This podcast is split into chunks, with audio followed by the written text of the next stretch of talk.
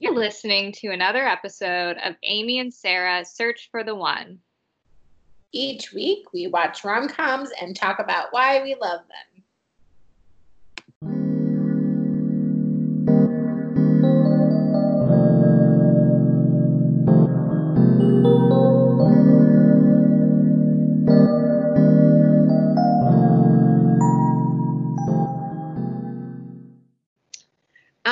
Hi, this is Amy. And this is Sarah. Um, so we are Amy and Sarah. Search for the one. That's right.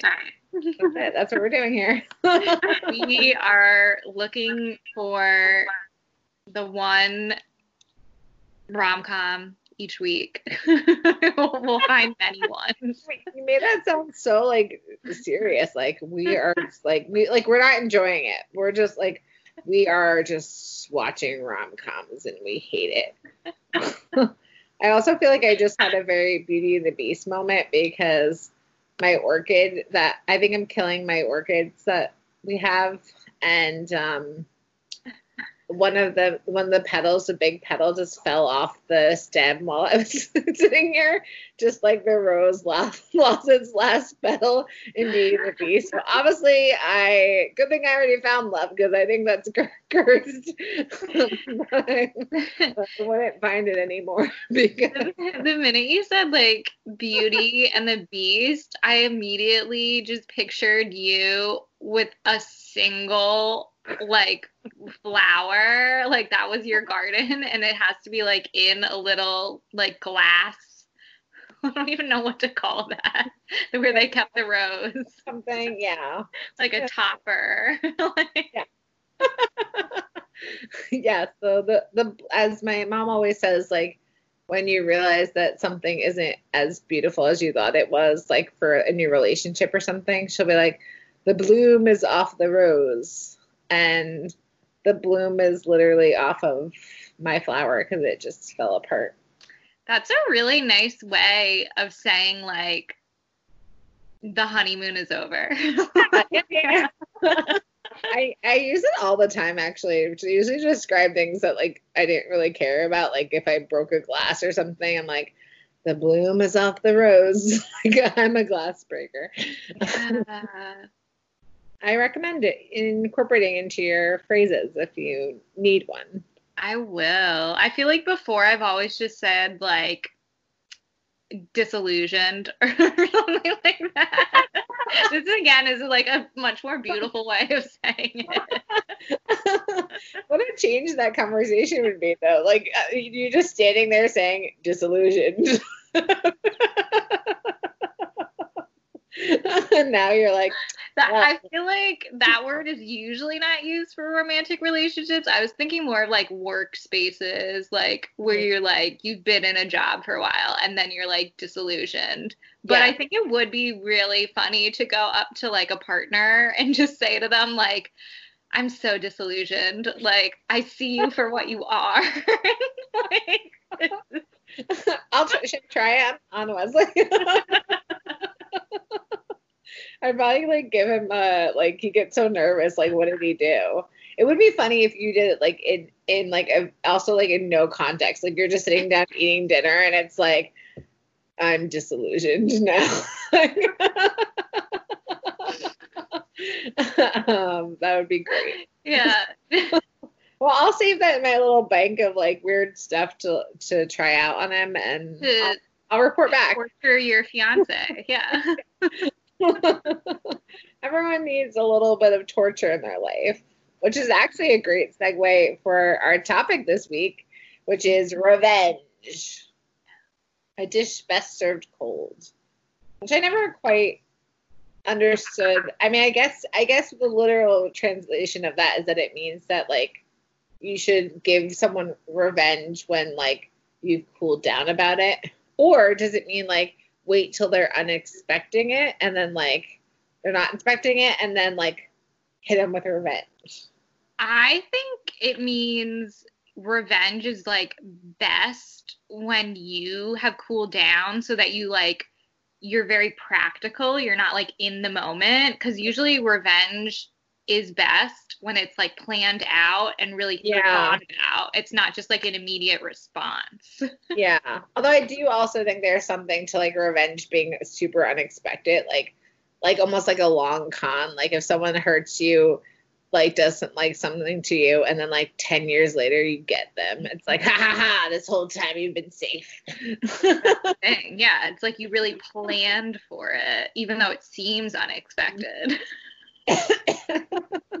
yeah, you've doing. I love a long con. I also like to joke around about doing a long con when like something happens. I'm like, this is just a long con. Sometimes I tell my fiance that too. yeah, there's a very thin line between love and hate, and we'll That's see that in these Yeah. movies. yeah, yeah, and yeah, that's there is a fine line between it, and like both can drive you to do impulsive, wacky things in pursuit of your heart.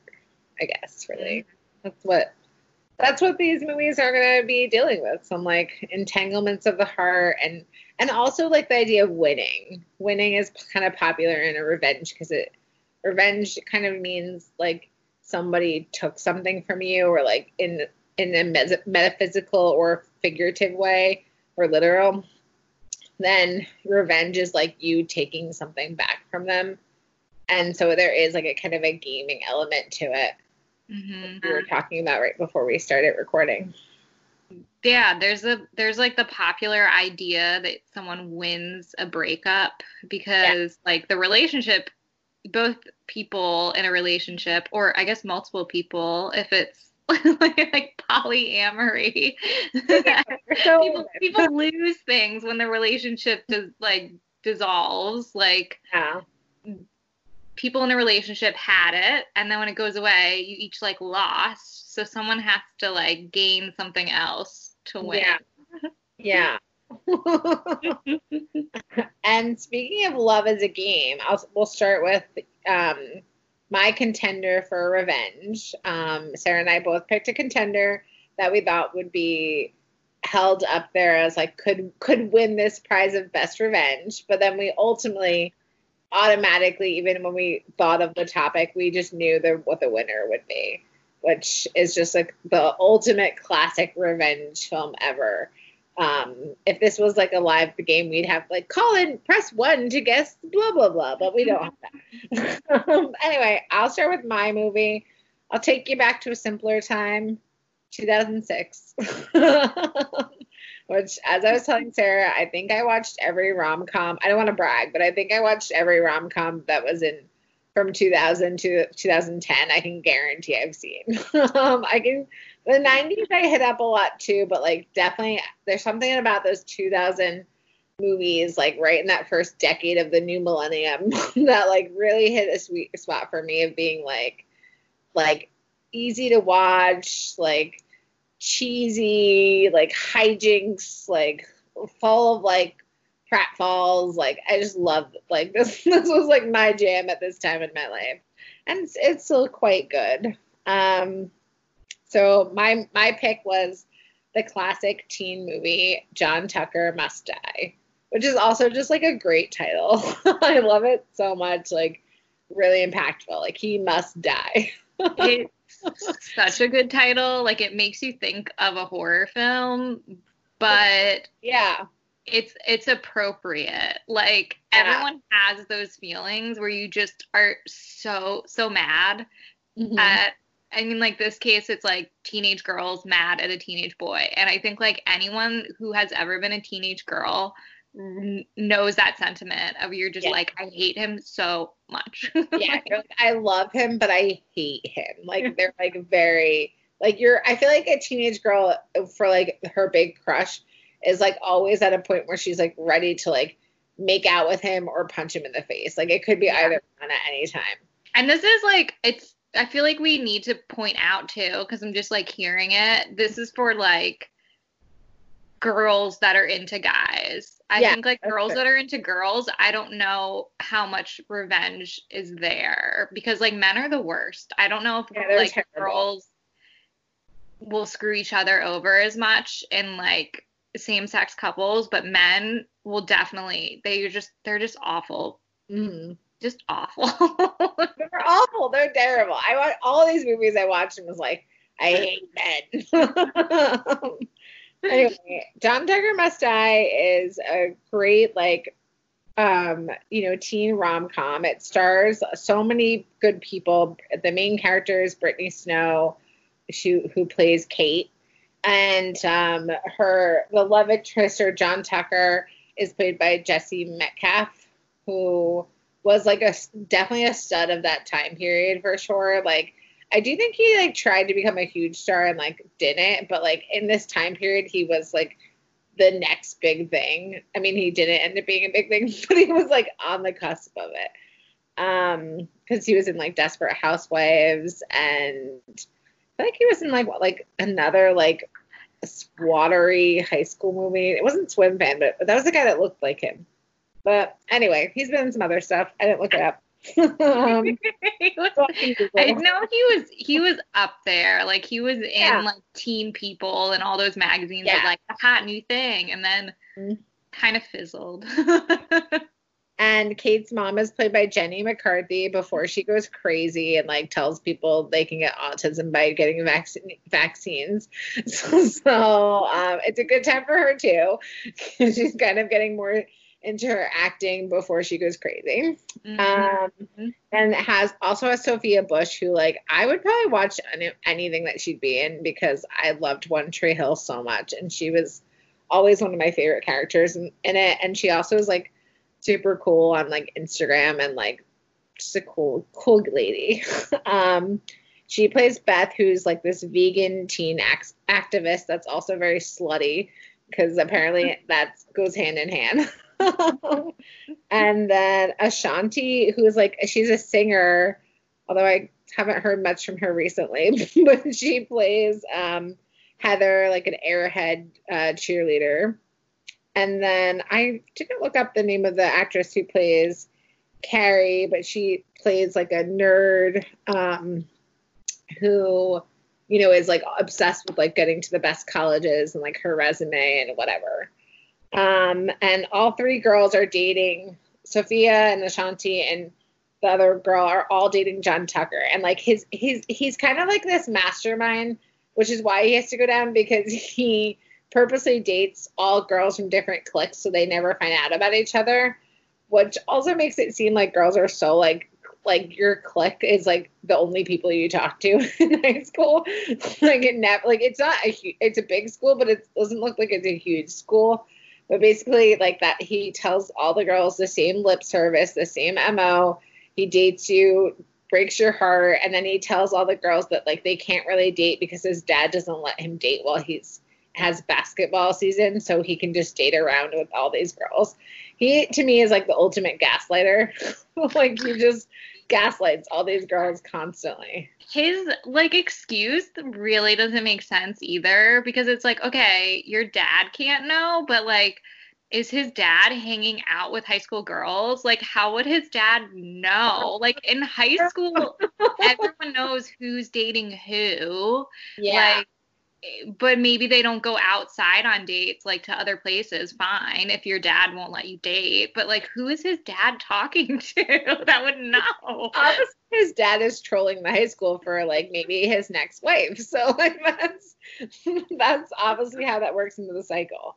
But as it happens for john tucker like they all end up going to the same random like gym class and they all are randomly put on the same team with kate who also is just there and then um, they all realize that they all they're all dating John Tucker. Mm-hmm. And the important they, thing to point out is Kate also knows they're all dating before they know yeah. they're all dating him because he takes them all to the same restaurant. Like he doesn't think at all about like, oh, I better not go to the same place. He puts no thought in at all. So she sees him take each girl to the same exact restaurant.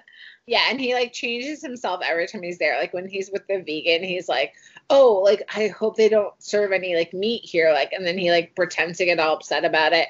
And then when he goes like with the another girl, he gets like a burger. he's like completely just like giving lip service to get whatever he wants. And Kate, this the the problem with the movies of this time period, and you could argue all rom coms, is that Kate plays a very traditional role where she's like absolutely adorable and super good looking and cute, has a great body, great personality, but she's ignored, quote unquote, because she's not like what I, there's really no she doesn't even have any glasses to take off to become more popular or like she's blonde hair, blue eyes. Like she's Brittany Snow really pretty. They don't even like try to hide her. They just have her. She stammers a lot and is like awkward. Like she bumps into stuff sometimes, but she's like the movie opens with her talking about how invisible she is, and I'm like, uh, I really feel like that's all reach for you because like you're very beautiful all on your own. Yeah, she's so pretty. If anything, it would just be like there's the really beautiful quiet girl, but I don't think she would be invisible. like no one notice her. Like, oh, I like I've just never. I don't even see you there. Like everyone's like, who are you? Like, did you are you new? Like, did you go here? Like. They they have no idea who she is because she's apparently too ugly to look at. um, but anyway, the girls kind of form like this group and they um, decide to take John Tucker down. So what Kate has witnessed is her mom, who's, you know, Jenny McCarthy, has been dating losers her whole life. And she just like she says she calls them all skip because they just like skip out of view. Like they get what they want. Like her mom basically is a female John Tucker. Like she gets what she wants from the guys, or maybe they get what they want and they like break it off. And then like she's left alone and they like pack up and move to another place. So she like has seen her mom do this a thousand times and she like knows everything about this type of guy. So she like the girls and they like concoct this plan to make him pay. Um, i do love the point where um, Carrie, one of the girls who's the nerd, she like brings up a basically like a PowerPoint about John Tucker, and I was like, relatable. like I love I love making a random PowerPoint like. I've, I've done it all the time. um, I was laughing about that. So they decide to try to make him undateable. So they're like to take away the things that like make him like attractive for people. The first thing they do is try to they take like pictures of him and put them in like an ad for a movie theater about like a teen who has like genital herpes. And he's like about to go on a date with a girl and like she's like she's like had shared a drink with him and she was like ah like, he has genital herpes. But then he ends up when using that opportunity to like win an award for like teen service. He's like i don't have genital herpes but like i'm this award is for all the teens that do. I'm like so he like basically is invaluable with all their ploys um they also give him uh, Heather gives him her mom's estrogen pills, and it makes him like very sensitive and like overly weepy, like very. Ugh, it's really gross because it makes him like very stereotypically female. Like he's my feelings are being hurt. Like you're yeah. Why are you yelling at me? it's, it definitely is like a just nonsensical part of the movie that I don't especially like because like yeah. it immediately makes him really emotional and like it makes him basically stupid. Like uh, he doesn't know how to play basketball or how to communicate yeah. with anyone. like it doesn't it doesn't make sense. He's like completely like emo like he's so it gets so emotional and like he's so sensitive and he was like, You're hurting my feelings. Like, why did you do this? Like a very whiny, whiny, whiny, whiny female character in quotes. And obviously, I'm like, also like, I don't think estrogen would really affect you that well. Like, I think it's more for like women take it when they're like going through the change. like, they have like menopause. Also, I recently like heard or read, you know, that kind of like insult of like women being hormonal. Like mm-hmm. men are also hormonal. They have the same hormones as we do at just different yeah. levels. And like we've seen plenty of men get very heated and nonsensical with testosterone. It's usually yeah. violence though, is what they yeah. like. And it also like. sets up this like idea that being emotional is a female thing, which is like Mm-hmm. Men are men have like sadness and like anger and loss and like disappointment like those like i mean everything but anger like men feel like sad and upset men are can be sensitive and are sensitive but like it makes it seem like all of these like weak quote unquote weak emotions are fem- are feminine emotions and it's like that's not what like femininity is. And that's not really what masculinity is it's just like the like the stereotypes. But again this is a teenage movie so i doubt anyone was really researching any of this or thinking about it um, yeah, no one was really looking into like feminism and equality between the sexes while they made this movie. No, I can guarantee you that no one was thinking about this movie. Like, I can really, I can argue that no one is still thinking about this, um, but in any movie. But let's pretend.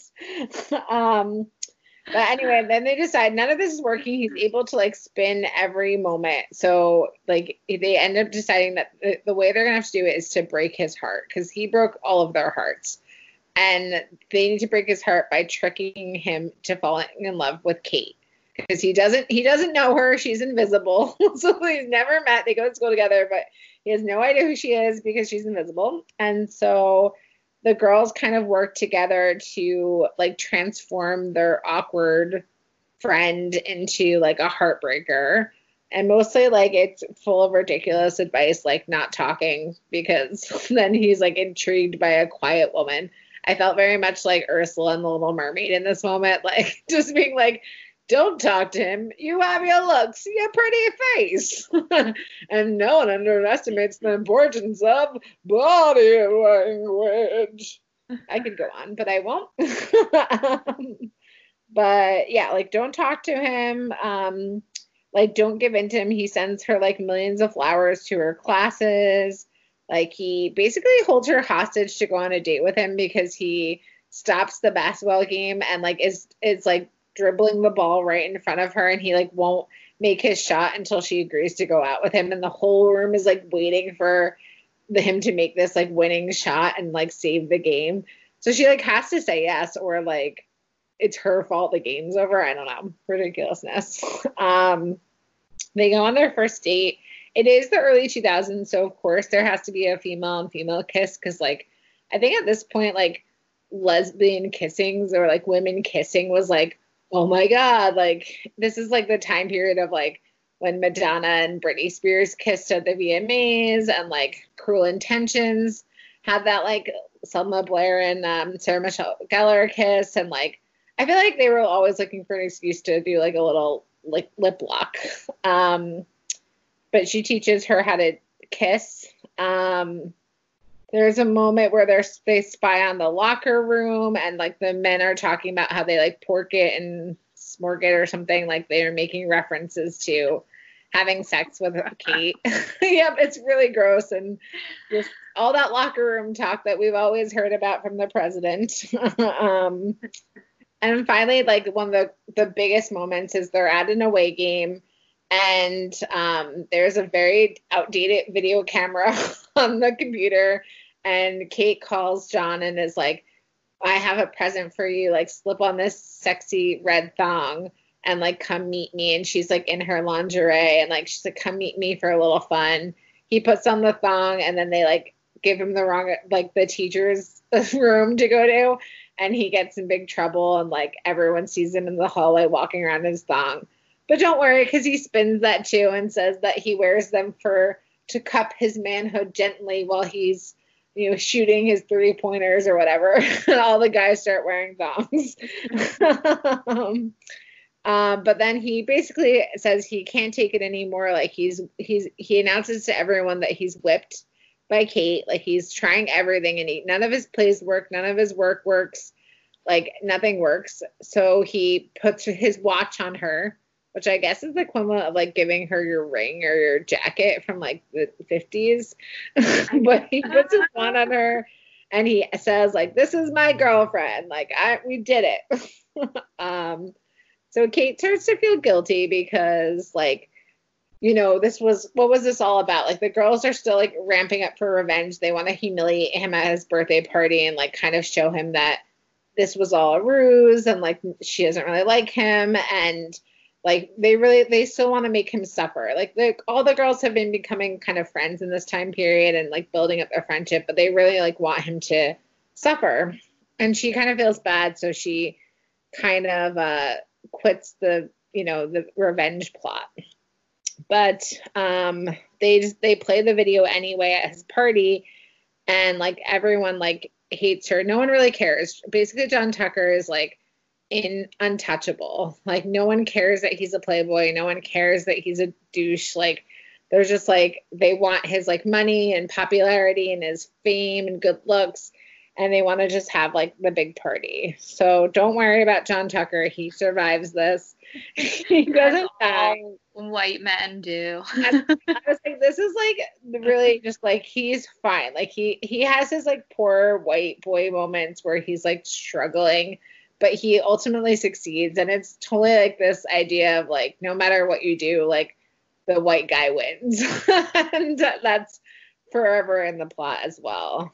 Um and like so he he does decide to change though he's going to tell people that he's like open open dating so like it kind of ends with like him telling one girl like oh you're so pretty like meet my other girlfriend and like walking out with like both of them around his arms like he's living the life i also feel like they painted him as like a high school hugh hefner like his birthday party was like girls in bikinis jumping out of a cake and i was like how far fetched is this from high school? Like, I just feel like this is like, I, I can't even imagine going, like, hearing about a party like this. I would be like, what is happening? Like, is he okay? definitely was not like the high school I went to. And, like, I just, I mean, like, the parties, for especially for like popular kids were usually in like somebody's basement where they like snuck some alcohol in like that's what it was um, but um, another side plot in this is that, which I didn't mention, is that his brother, John Tucker's brother, who I don't think I wrote down his name, but is played by Penn ba- Bagley, Badgley, Badgley, Badgley, who is from Gossip Girl, and he plays like the artsy big brother. So he's like him and Kate like keep connecting in their like other selves and like having some intrigue, but um, he, I guess, I guess he's the character who quote unquote sees her before anyone else does. And don't worry, they end up falling for each other. But um, at that point, don't worry, all the white guys win. but it does. I I do like this movie because it's like the female friendship that's formed, like the kind of like people from. First of all, it's like people from like lots of places in life, like different kinds of like girls becoming friends, which apparently is like noteworthy. and also they really they use their like moment of um their moment of embarrassment and their moment of you know shame to transform themselves into like this empowered place of revenge. I mean, they do expose him for what he is, but it turns out that no one cares that pretty white boys are tricking us all. yeah, as far as revenge goes, it doesn't really work because he's untouchable, and so they can't really inflict any harm on John Tucker. So John Tucker still, I feel like, ultimately wins. But he's he's a, a rich white boy who's attractive. Like I think no one really needs to be, you know, informed that he's going to survive and flourish, you know. but the, the movie is a good try. we'll say that. They try their hardest. yeah, it's probably not like, it's not super successful revenge in a way, but it is like, I think one of the things you get from revenge is like this like self empowerment of it. And like there is some of that. Mm-hmm. All right, Sarah, let's hear your contender. so excited. um, so I picked Intolerable Cruelty, which came out in 2003. It's a Coen Brothers movie. So, as far as romantic comedies go, this is highbrow romantic comedy.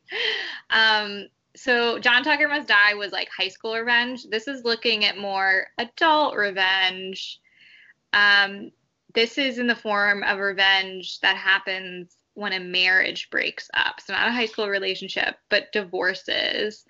The movie stars George Clooney and then Catherine Zeta-Jones, and there's a few other like really famous faces that pop up, but those are the two main leads. Uh, I didn't forget how go- both gorgeous Catherine Zeta-Jones is and how good of an actress she is. Like she's I think she's kind of like underrated in a way. Like I know she got big, but then like I think it was more because she was like sexy and hot. But she's like an actually good actress. She's great. Yeah, I love her. She's great in this movie too. Um, she plays Marilyn, and then George Clooney plays Miles Massey, who is a lawyer. I think their names were so hard to say together with because all the M's. I was like, wait, which one is which one? There's a lot. There's a lot of like fun names. There's Rex, Rex first. That Rex. great. Yeah. one. Um, this is a truly like zany movie, which most Coen Brothers movies are, but this is a romantic comedy, so there are like the ups and downs of a romantic comedy. Mm-hmm. And the way these two kind of end up meeting, since there is a meet cute, initially there's a couple at the beginning of the movie. It's a soap opera or like a daytime producer who finds his wife cheating on him with the pool guy even though they're they don't they don't have a pool. Um, and it turns into violence. The wife stabs the producer with his daytime emmy and he ends up like shooting and firing after her. The wife goes to miles massey george clooney to defend her in the divorce to see what she can get out of it. Because like you gotta win once you divorce. There's a winner and there's a loser. The wife ends up with like all the money and the producer is left with nothing. Catherine zeta jones is married to rex rex worth uh, who cheats on her and a private eye played by Cedric the Entertainer captures so it on camera. he, he's the best in the role. So, because he's not sly about it at all. He like busts into the motel they're in after and with a huge camera and and just like well, the husband's not sly either because he's like they're like drunk drunk driving all through the city with like so like like a half naked woman screaming outside the convertible. I was like, I wish they got arrested for that. that would have been better. but if he had, I don't know if Catherine Zeta Jones would have divorced him right away because she ends up like filing for a divorce under the grounds also that the prenup that she signed with him is now void because he entered like a relationship with someone. Mm-hmm. Miles Massey does not defend Catherine Zeta Jones. He defends her soon to be ex husband. And with that, he ends up proving that she entered the marriage with like shady intentions. Like she she entered the marriage knowing that her husband would cheat on her so she could yeah. steal all his money. Such a good moment when like his he like they, he breaks into her house and steals her address book, which is like the weirdest thing to steal and like like for like in, incriminating evidence and like calls like a hotel she went to five years ago to talk to the concierge and she apparently told the concierge she wanted like a a good look like an older man with a lot of money who would cheat on her and who would be dumb enough to not understand she was like hoodwinking him. like, it's such a great moment in court when he like very dramatically says all these like he's like a silly silly man who would have no idea and like you see the um her ex-husband who's like um the grandfather in Gilmore Girls mm-hmm. and you mm-hmm. see him be like get so flustered and upset because they're basically like this dumb idiot and he like married this guy so funny uh, yeah Michael Massey George Clooney is like known as being an incredible di- divorce attorney, which is how he gets all that evidence. Um, he's known among Catherine Zeta Jones like friends before Catherine Zeta Jones even like knows who he is because all her friends are just like her. Mm-hmm. They all like enter and leave marriages just like on a cycle basically to try to get like money or they lose money from divorce. Mm-hmm. Um, and that's just like their way of life is like seeking whatever they can get from their ex husbands and like entering a marriage to see what they can get when they leave the marriage. Yeah, like and they, and getting like work done. They like get a lot of work done. They're very like image focused, and they just want to like they're living a good life. Every time they're seen, they're like lounging by a pool, drinking cocktails midday, and like all in designer outfits. And they like have nothing. They're just like ladies who lunch. but they don't have love. It's the one thing they don't have. Sarah. they love themselves, and that's that's about it. Um, they're, they're good friends. so yeah, Catherine Zeta Jones ends up getting nothing from that divorce because of George Clooney's amazing abilities as a lawyer. She is so upset that she says she will get revenge on George Clooney. That's her next target. She's she's like I will make sure he pays. yeah. she goes and she finds the producer who is now penniless and like homeless on the streets from the very beginning of the movie. She goes and finds him and she wants something from him and nobody you don't really know what she's getting from him, but she goes and she finds him and then she turns up again at Miles Massey's law office now because she wants to be a client of his because she's getting married again to Billy Bob Thornton. yes who George Clooney is upset to see because he thought she was showing up because he's interested in her and she's single mm-hmm. now. So he's like, oh, she's here to like ask me out, is what he's hoping. Um, no, she's going to marry this oil tycoon who, again, like fits that description of someone who's incredibly wealthy, incredibly stupid, and will cheat on her so it seems like she's just like entering her normal pattern Mm-hmm. But, but this time wants to get him to like sign the Massey prenup that's like you know indestructible. Like they teach it at Harvard Law. Like it's, it's so famously known. Um, and so like he wants her to sign it. And like George Clooney tries to like talk her out of it because he's like, once you sign this, like you're not gonna get anything. Like think about this. Mm-hmm. Yeah, they both the man she's going to marry, the oil tycoon and George Clooney both tell her like don't sign it. Like it's not it's not going to help you at all. It's only to really protect him. It's not going to help you. And she's like I don't need it. I love him. I swear I love him. It's only about love. So George Clooney gets the prenup and they both sign it and then he goes to their wedding and he watches Catherine Zeta Jones and this oil tycoon get married. Um, and then as a wedding gift, the oil tycoon rips up the prenup and says, like, I don't need it. I love you. And like, you love me. We never will like get divorced. We'll never need this prenup. And then they get divorced. And Catherine Zeta Jones takes all his money. And George Clooney, she like invites him to her wedding. George Clooney and his like assistant come to her wedding to like see her get married to this tycoon. Mm-hmm. She is now like on the top of her stealing like money, basically conning money cycle, and she goes to Las Vegas. She shows up when George Clooney is there. He's supposed to give a lecture in front of all these other. It's like a conference with all these other attorneys about his prenup. success as a diver- divorce attorney. She shows up and she has like a penthouse. Great. Yeah, she looks insane. Like she's wearing looks- this red dress. She has a giant white poodle. Like it's insane. she looks amazing because she has all this money now, and she's come. And it's, I mean, like it's pretty obvious she's come to like see him. So yeah. he doesn't get it though. He's like, is he like never asked like what she's doing there? And I'm like, what, what is she doing there? she's at a random divorce lawyer conference.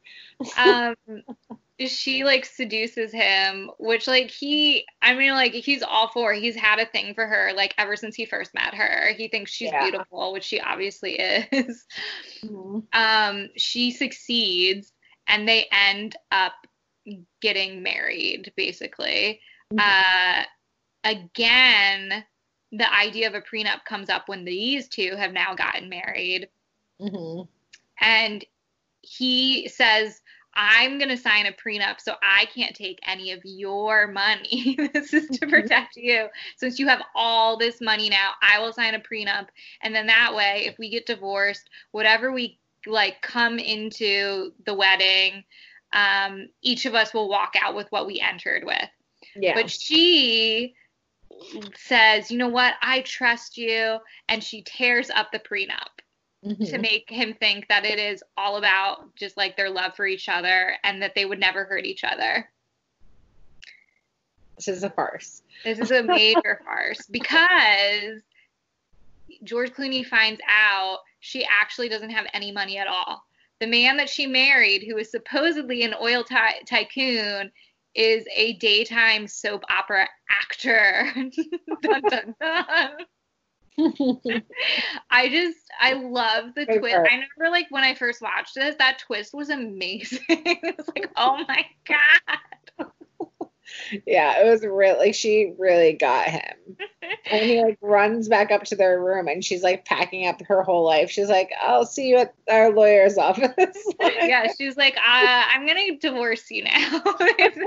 She's, she's gonna steal all his money because obviously he's a very successful di- like divorce attorney. He's got tons of money and notoriety also. yeah. So it's gonna ruin if he because he never had a prenup with her, it's gonna ruin his career as he'll never be able to like work again as a, a divorce attorney. Um, so he's basically he knows his career is gonna be ruined. It's not even just the money, like he'll never be able to recover if she takes all his money. Um, so he with the help of his boss hires a hitman to go it escalates real quickly yeah. to me they skip a couple steps. Like but like i mean trying to find like incriminating evidence on her, they go right to murder. And it's like, oh, okay, like cool. i mean the movie's got to like wrap up and that's what the i mean the Coen brothers are awesome at that of just like suddenly going somewhere and you're just like oh my god um they hire a hitman who i think his name was wheezy joe And he um, he's real wheezy. He he needs like an asthma inhaler. Um, they go to Catherine Zeta Jones's house, which is technically George Clooney's house, but she's like assumed residency there. She's basically taken his home. Um, Wheezy Joe goes there to kill her so that they can't get divorced. When, as Wheezy Joe is on the way to kill Catherine Zeta Jones, Catherine Zeta Jones' ex-husband, Rex Rexworth, the idiot, who she like been married at the very beginning of the movie, he dies suddenly of a Yep. heart attack. you have to say how he dies. So he dies jumping on like a million beds with like scantily clad blonde women. Like he has like a dozen blonde women who are in their lingerie jumping on a bed with him. And I'm like, is this what men really want? Like this is like the happiest day of this guy's life. Unfortunately, is also his death, but like Uh. that's it's just a weird like look. But whatever. he he dies of a sudden heart attack from his stupidity and he um he didn't he never changed his will so all of his money and all of his fortune is still going to go to Catherine Zeta Jones because he never changed his will so technically that means now she has more money than George Clooney so if Catherine Zeta Jones and George Clooney get divorced without a prenup she ends up losing way more than George Clooney will lose. So they have to stop the hitman. but he's already there. And he's talking to Catherine Zeta Jones. She tells him that she will pay him double to kill George Clooney. so when George Clooney goes to stop Wheezy Joe, it's now Wheezy Joe trying to kill George Clooney yes. and all this craziness and chaos and the lights are like off and everything it's in the dark wheezy joe ends up shooting himself yeah, it's something to see. he thinks his inhaler is his is is the gun, or that he thinks the gun is the inhaler, and he ends up shooting himself. I had to close my eyes. I was like, ah. um, that means there's no hitman to, Uh, yeah. to kill either of them. The two of them are going to get divorced. And if they do get divorced, that means George Clooney will take Catherine Zeta Jones's money. So, George Clooney, who has been in love with Catherine Zeta Jones this whole time, signs a prenup telling her, I'm not going to take any of your money. It's like the biggest, the biggest act of love he can think of. It's like, I will not take any of your money. yeah, because she's like, how am I going to trust you? Like, I really can't trust you because mm-hmm. We've been screwing each other over this whole movie. Yeah. He signs it and she tears it up. And this is the only time they've like ever really been honest. She's like, okay. Um yeah, and they live happily ever after in a very perverse way they're, they're very rich and very in love. and very attractive. They're very attractive. That that doesn't help. Like doesn't hurt. They're really yeah, like that's this is a good one because of all there's a lot of twists. I mean, we did spoil them for you if you didn't see it, but it's still enjoyable to watch. Um, and it's it was kind of like a sleeper film. I feel like a lot of people hadn't seen this movie, so like I would check it out. It's a good revenge film because you know who does get the last laugh. That's true. It's very hijinksy. Yeah. Which then brings us to our winner. Winner, winner, chicken dinner. um, so hopefully, if you think of revenge in a rom com, there's probably one iconic moment, moment, movie or moment, both that will spring to mind, and that would be. Oh wait, I'm at a table right now, so it's easier. First Wives Club. Woo woo. Yeah, Amy, Amy and I both immediately agreed upon this movie, and we both like fell in love with it, even though, you know, it's neither of us are in the First Wives Club, but Well, you we're like we're we're honor like honorary members Yeah. to be in the First Wives Club. yeah. I think anyone can be an honorary first wife. yeah, yeah, and sometimes you won't even know you're a first wife, and for years, you've been your first wife for like 30 years and not know it. this is like an iconic film. Like this is, I mean, I think of this movie like watching it with my like friends and my cousins like over and over again. And this movie came out in 1996. So like a decade before John White, John Tucker Must Die. but um, it's like it's the 90s like galore. It's an all-star cast. Like Goldie Hawn is in it, Bette Midler, Diane Keaton, which we've talked about before. Like they're the three main characters, and then the, like there's so many people like on the sides, like um, Heather Locklear's in it. She has like a non-speaking role, which is crazy to think about because she's such a star. um, Sarah Jessica Parker's in it. Um, Maggie Smith is in it. is in it. Yeah, it's like there's like um characters. Victor. Garber. I love Victor Garber. Yes, and as I always think of her as um Rizzo from Yeah. Isn't it? Dr. Channing. Yeah. I was like, I know it's not Channing Tatum, but that's what I want to say. um, and it's just like a great, like just a great cast. So basically, it's about um, all these this group of friends. There are four friends. Um, Annie, who is Diane Keaton, and Elise, who's Goldie Hawn. Brenda is Bette Midler, and Cynthia, who is Stockard. Stock. You don't have to tell me her name. Stockard. Stockard. Yes, Stockard. Dr. Channing. Um, so the four of them were like all best friends in college and whatever. When they graduated, they each got like a pearl necklace, and they were like, "We're gonna take over the world." Blah blah blah. Like It was all very like girl power. We're all Yeah. amazing and we're going to all lift each other up and like we're Yeah. going to soar.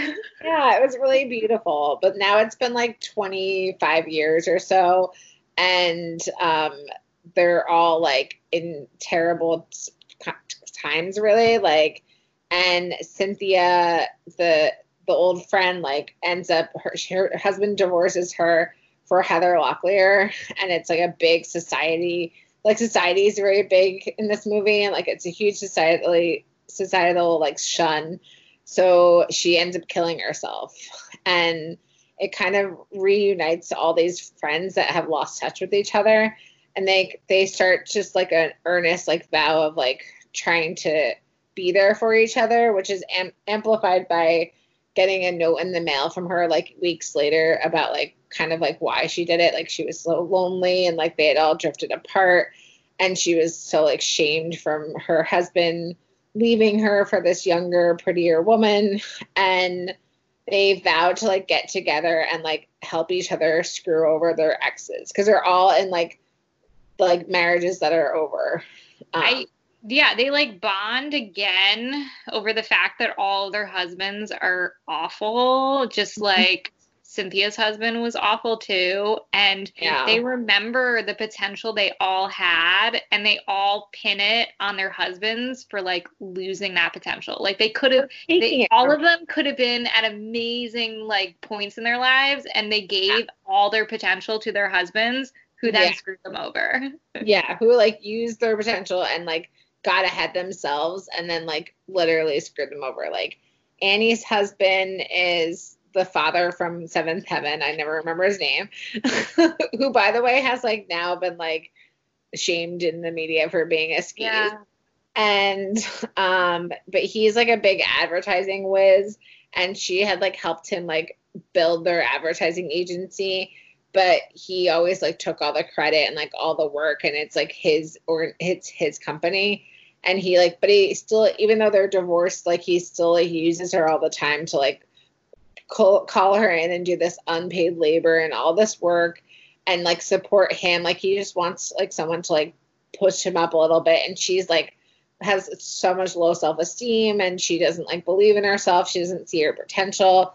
And like he is end up he's having a an affair with their marriage counselor which like when i watched my fiance he was like what? The marriage counselor? And i was like yeah it's always the marriage counselor. I was like I just our marriage counselor will be a male it's the most like unethical thing you can do basically it's a violation of trust but it's like it is like a thing that happens. Like always, if you're a lady with a man, go to a male marriage therapist. like if it's a female, is she helping you or hurting you? You got to think about it. Um, but basically, and basically, he like overall just gaslights her all the time. He's like, you know, you can't. And he like he like tells her like you can't do anything. Like you're not gonna succeed without me. Like he really takes her power. And then they also have a daughter who is her name's Chris and she's a lesbian. But don't worry, it's cool to be a lesbian. Everyone treats it really cool in the movie.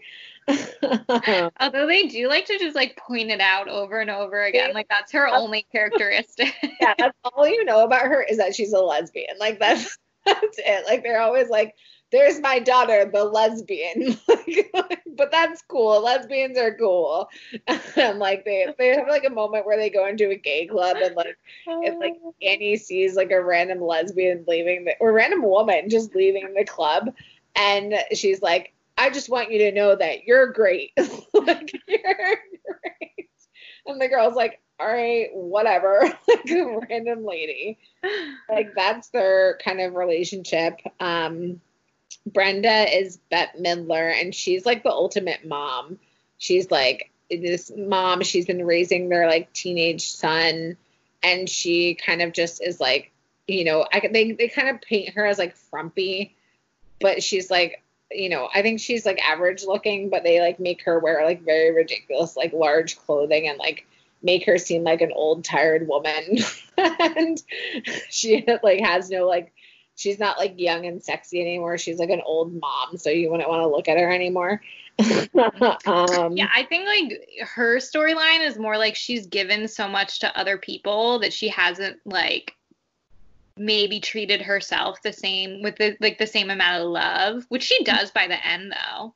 Yeah, but yeah, she's like fo- like she's like An- Annie's more of like a people pleaser, but she's like more of like that like feels more like task focused. Like I'm a mother, I'm raising my son, and like I want to provide for him and provide for you know everything. But her husband Morty is like a he's like a salesman. He's like on a lot of TV ads. I don't really know what he sells appliances. He owns stores. So he owns like yeah, I think they're supposed to be maybe like um beers or something or like they're supposed to be kind of like a like a Radio Shack, which I don't Okay. think exists anymore. Um, in 1996, it was doing well though. so he was always on like TV commercials selling stuff. And then he basically leaves her for Sarah Jessica Parker, who's this like young, hot thing, basically. And she's like, he's he's always like, oh, there's not enough money to like pay your pay like my wife's my ex-wife's rent, but like he's spending like thousands and thousands of dollars on his like brand new girlfriend. Um, and then there's Elise, who's played by Goldie Hawn, and she's like an actress, but you know she's in her 40s, so like there's really no roles for actresses at, at all. Like she was like, you're just gonna be play like a reporter, or like like like you don't have any roles for actresses like at my at this age. Um, so she is like she gets a lot of plastic surgery and she's a huge like alcoholic. And her husband bill like they had pr- produced movies together and like kind of made like a maybe like a production company together but he's like the head of it and he takes all the work the credit. And he's just i wrote down like a smug asshole. Like he's such a smug asshole. And he is like dating this like very young girl played by um Jesse from or um Jesse Spano or I don't is that that's not her real name though. that's her no, saved by that's her Saved by the Bell. Elizabeth Berkley. Berkeley. Yeah, in her very ill fated acting career. um yeah, so that's kind of all the main characters. Do you want to talk about the plot a little bit? More? Yes. Yes. Uh, they decide they're going to seek revenge on all three of these guys. So they all kind of have like plans in place. Like they need to dig up blackmail. That's the, that's like their main that's their overall like plan is that they're going to dig up dirt so they can blackmail them for money. hmm Um, I know with Brenda, she tries to get information from the girlfriend, Sarah Jessica Parker. They try to like see what they can get from her, and they weasel their way in through Maggie Smith, who is like this old school socialite that has to hang out with her.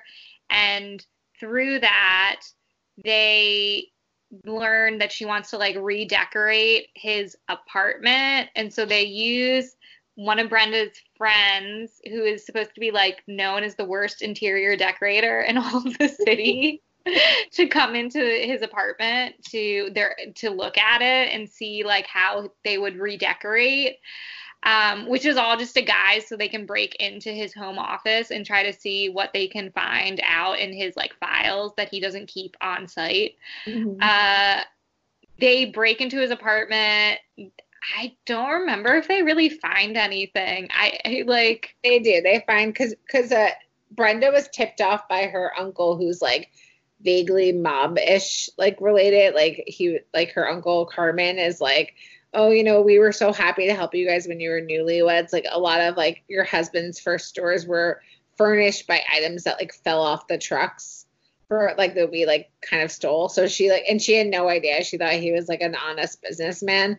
So she's like, he must keep them like at his office. And she did find like the files.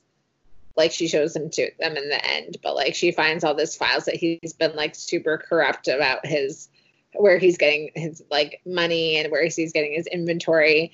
And it gives her the ammunition to um fight against him and like have some dirt on him. But yes and then they i also like how they trick shelly into like maggie smith takes her to like this auction and the terrible designer and they she pays like a ton of money buying all the stuff that Elise has um, taken from her husband. Because Elise's husband, when they're at the divorce attorney, is like, she has way more money than he has, and like way more, you know, equity. So he's like, even though he's divorcing her, he's asking for half the half the assets of profit. He's like, let's sell our stuff and like I'll get half the money and like you pay me alimony and like you you pay me a settlement. And she's like, You're the one leaving me. Like, why am I paying you all this money? So she goes and like takes back all his stuff, like all his fancy paintings and like his fancy furniture, even though it's all ridiculous looking, and um, all like his Lamborghini sports car, and then sells them at auction for like, and also sells them at auction to Shelly, who buys them.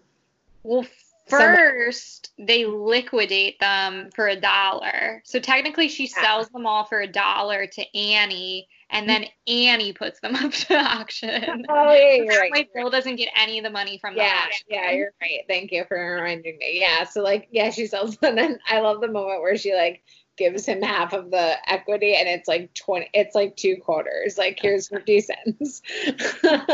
And then she's like, you know what? You can have it all. and she gives him all the so it's so good because it's like that is like a great way of like like oh we have to sell all our assets and split it but like if you're if the wording wasn't like at the correct cost it's just like well i'm deciding it's a dollar so that's it um, because because annie's trying to raise money to buy out the, the partners in her ex-husband's like advertising for, uh, company. So she wa- needs to raise some money. So she uses that money to like buy out his two partners. So now like she owns the majority of the advertising agency. And like when she tells her ex-husband he's like come on like what am i supposed to do? I'm in like in my mid 40s like what what agency is going to give a chance to this new guy? Like i'm going to be desolate. And she's like yeah i know exactly how that feels like boo hoo because like that's how he left her like not caring at all about like how she was going to like survive or like make money or like find a new job. Like he didn't care about any of that stuff. He was like, bye. so it's such good like vindictiveness. Yeah. At the same time, Brenda confronts Morty and tells him, like, I could hand you over and you would serve jail time for tax fraud. Mhm. And since he's terrified and the other two are terrified as well, because Elise tells Bill, it is Bill, right? Yeah, yeah. that she she um she found out that the the woman he's sleeping with is 16 so he could also go to jail and he's like 45. It's so gross. like it's like a 30 year difference. um they all make their husbands come together and they like sit the three of them down. The three of them like don't know each other since these friends grew apart. So they're like what are these random guys doing here? They have no idea what they're doing. Um they all tell the men you're gonna have to pay. Like you literally have to write us checks or else you're all like basically going to jail for the most part. Like, Yeah. or like you won't have anything. You won't have a career so they all do. They all just like that's all they can do. And they're really sad about it. There's the montage of them like writing their checks and them all like crying. But it's so it's so good because like they've she they've all like brought these men that were like such big powerhouses in their career and like their lives and their career to to their knees. And like i i also like it as a rom-com because all the women kind of are on their own path of self-discovery but it's not related to like the men at all like it's not because they want a man they're like improving themselves like goldie hawn is like her friends are like, listen, like you have a clear problem. Like you need to stop drinking. Like you have to like get it together. Like she's like a complete mess. And so she like sobers. I mean, they don't really show you her struggle, but she sobers up. and then like Annie has been like walked on her whole life. Like she's just like ever she's just so focused on getting everyone what they want that she like is walked over constantly. So she really stands up for herself and is like, no, I'm gonna be strict and and powerful and like get what I want and need. And then Bette Mildred, Mil, Midler blah, is like her character Brenda is like hiding herself in all these like oversized clothes and like don't look at me and like I'm just care about my son and she kind of strikes out on her own and is like dressing a little more like sexy and like going out there and taking control of stuff and it's really good. So much empowerment. Yeah, it's nice that they do have moments where they do kind of like fight because it's no, I mean, that makes them more realistic and they like fight, but they make up and they like focus on the main vision, which is to like like help women and like make sure that is above everything else. So they do uh, open up a women's center with the money. That's what they use the money for in downtown manhattan i think. Mm-hmm. they open up a, a huge center and they name it after their friend cynthia. And then they have this huge like opening night um, it's like star-studded and their their ex-husband show up too. Which is so good I love it because like they all wear white and like but like a different like Goldie Hawn rocks this like white suit and um you know both other women are in these like white suit skirt dresses and they totally have like the most iconic moment. I would dare you to find a female that has not sang this song in their house or apartment and like pretended they were the fourth member of this gang. this girl gang, they like had this moment where they like um you know they're all dressed in their white outfits and they sing their iconic i didn't even look up the name of the song but it's like don't tell me what to do. Don't tell me what to have. Like that. It's it's it's lesley gore's you don't own me. That's another way you could say the song but yeah. yeah it's iconic. I feel like I just I was telling Sarah earlier, like I always envisioned I would recreate this moment in my life as a woman. Like at some point in my life, I'd be in this hall with other women, like singing this song out. So maybe that is like a hope. Maybe it's a vision for the future. I don't know, but I would love to recreate it because it's I feel like I'm prepared for it. Like I know where I'm gonna kick my leg and like I'm very excited.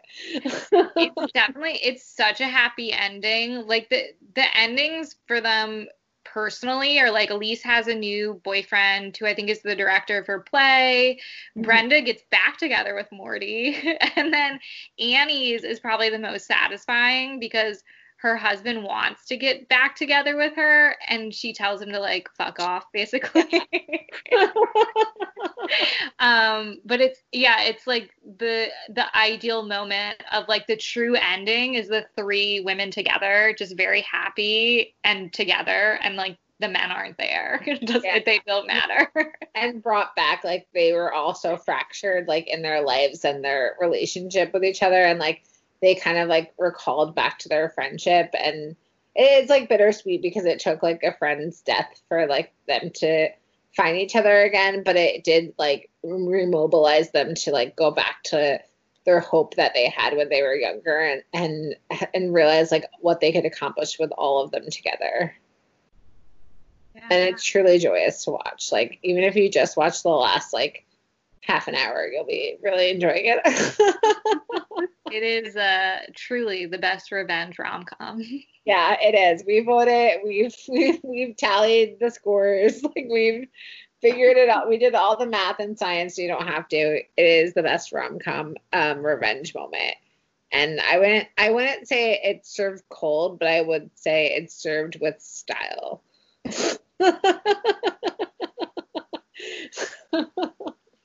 And pizzazz and a song. and that's how I hope my revenge plays out too. Yeah, we can only hope. yeah. that you have the style and grace and elegance to like sing your way out of your revenge. Like, mm-hmm. gotcha. Don't tell me. I'm just laughing thinking of myself doing that in real life, but maybe I will. Anyway, that was our take for this week. Um, yeah. You'll have to stick around next week for our next topic. We don't know what it is yet, so we can't tell you, but it'll be good. We'll decide. And then in the meantime, Jason Segel. Oh, Jason you, Segel. You could call me up. Amy's point, her target for revenge one day. So Jason Segel. Please call Amy. call me Jason Segel. Um, we, we could recreate this moment together. I think he would like to rock a white suit and sing this song with me, and then maybe fall in love afterwards. Maybe we'll start with revenge and end up in love. I'd watch that rom com. He would be down. yeah, he'd be down for that.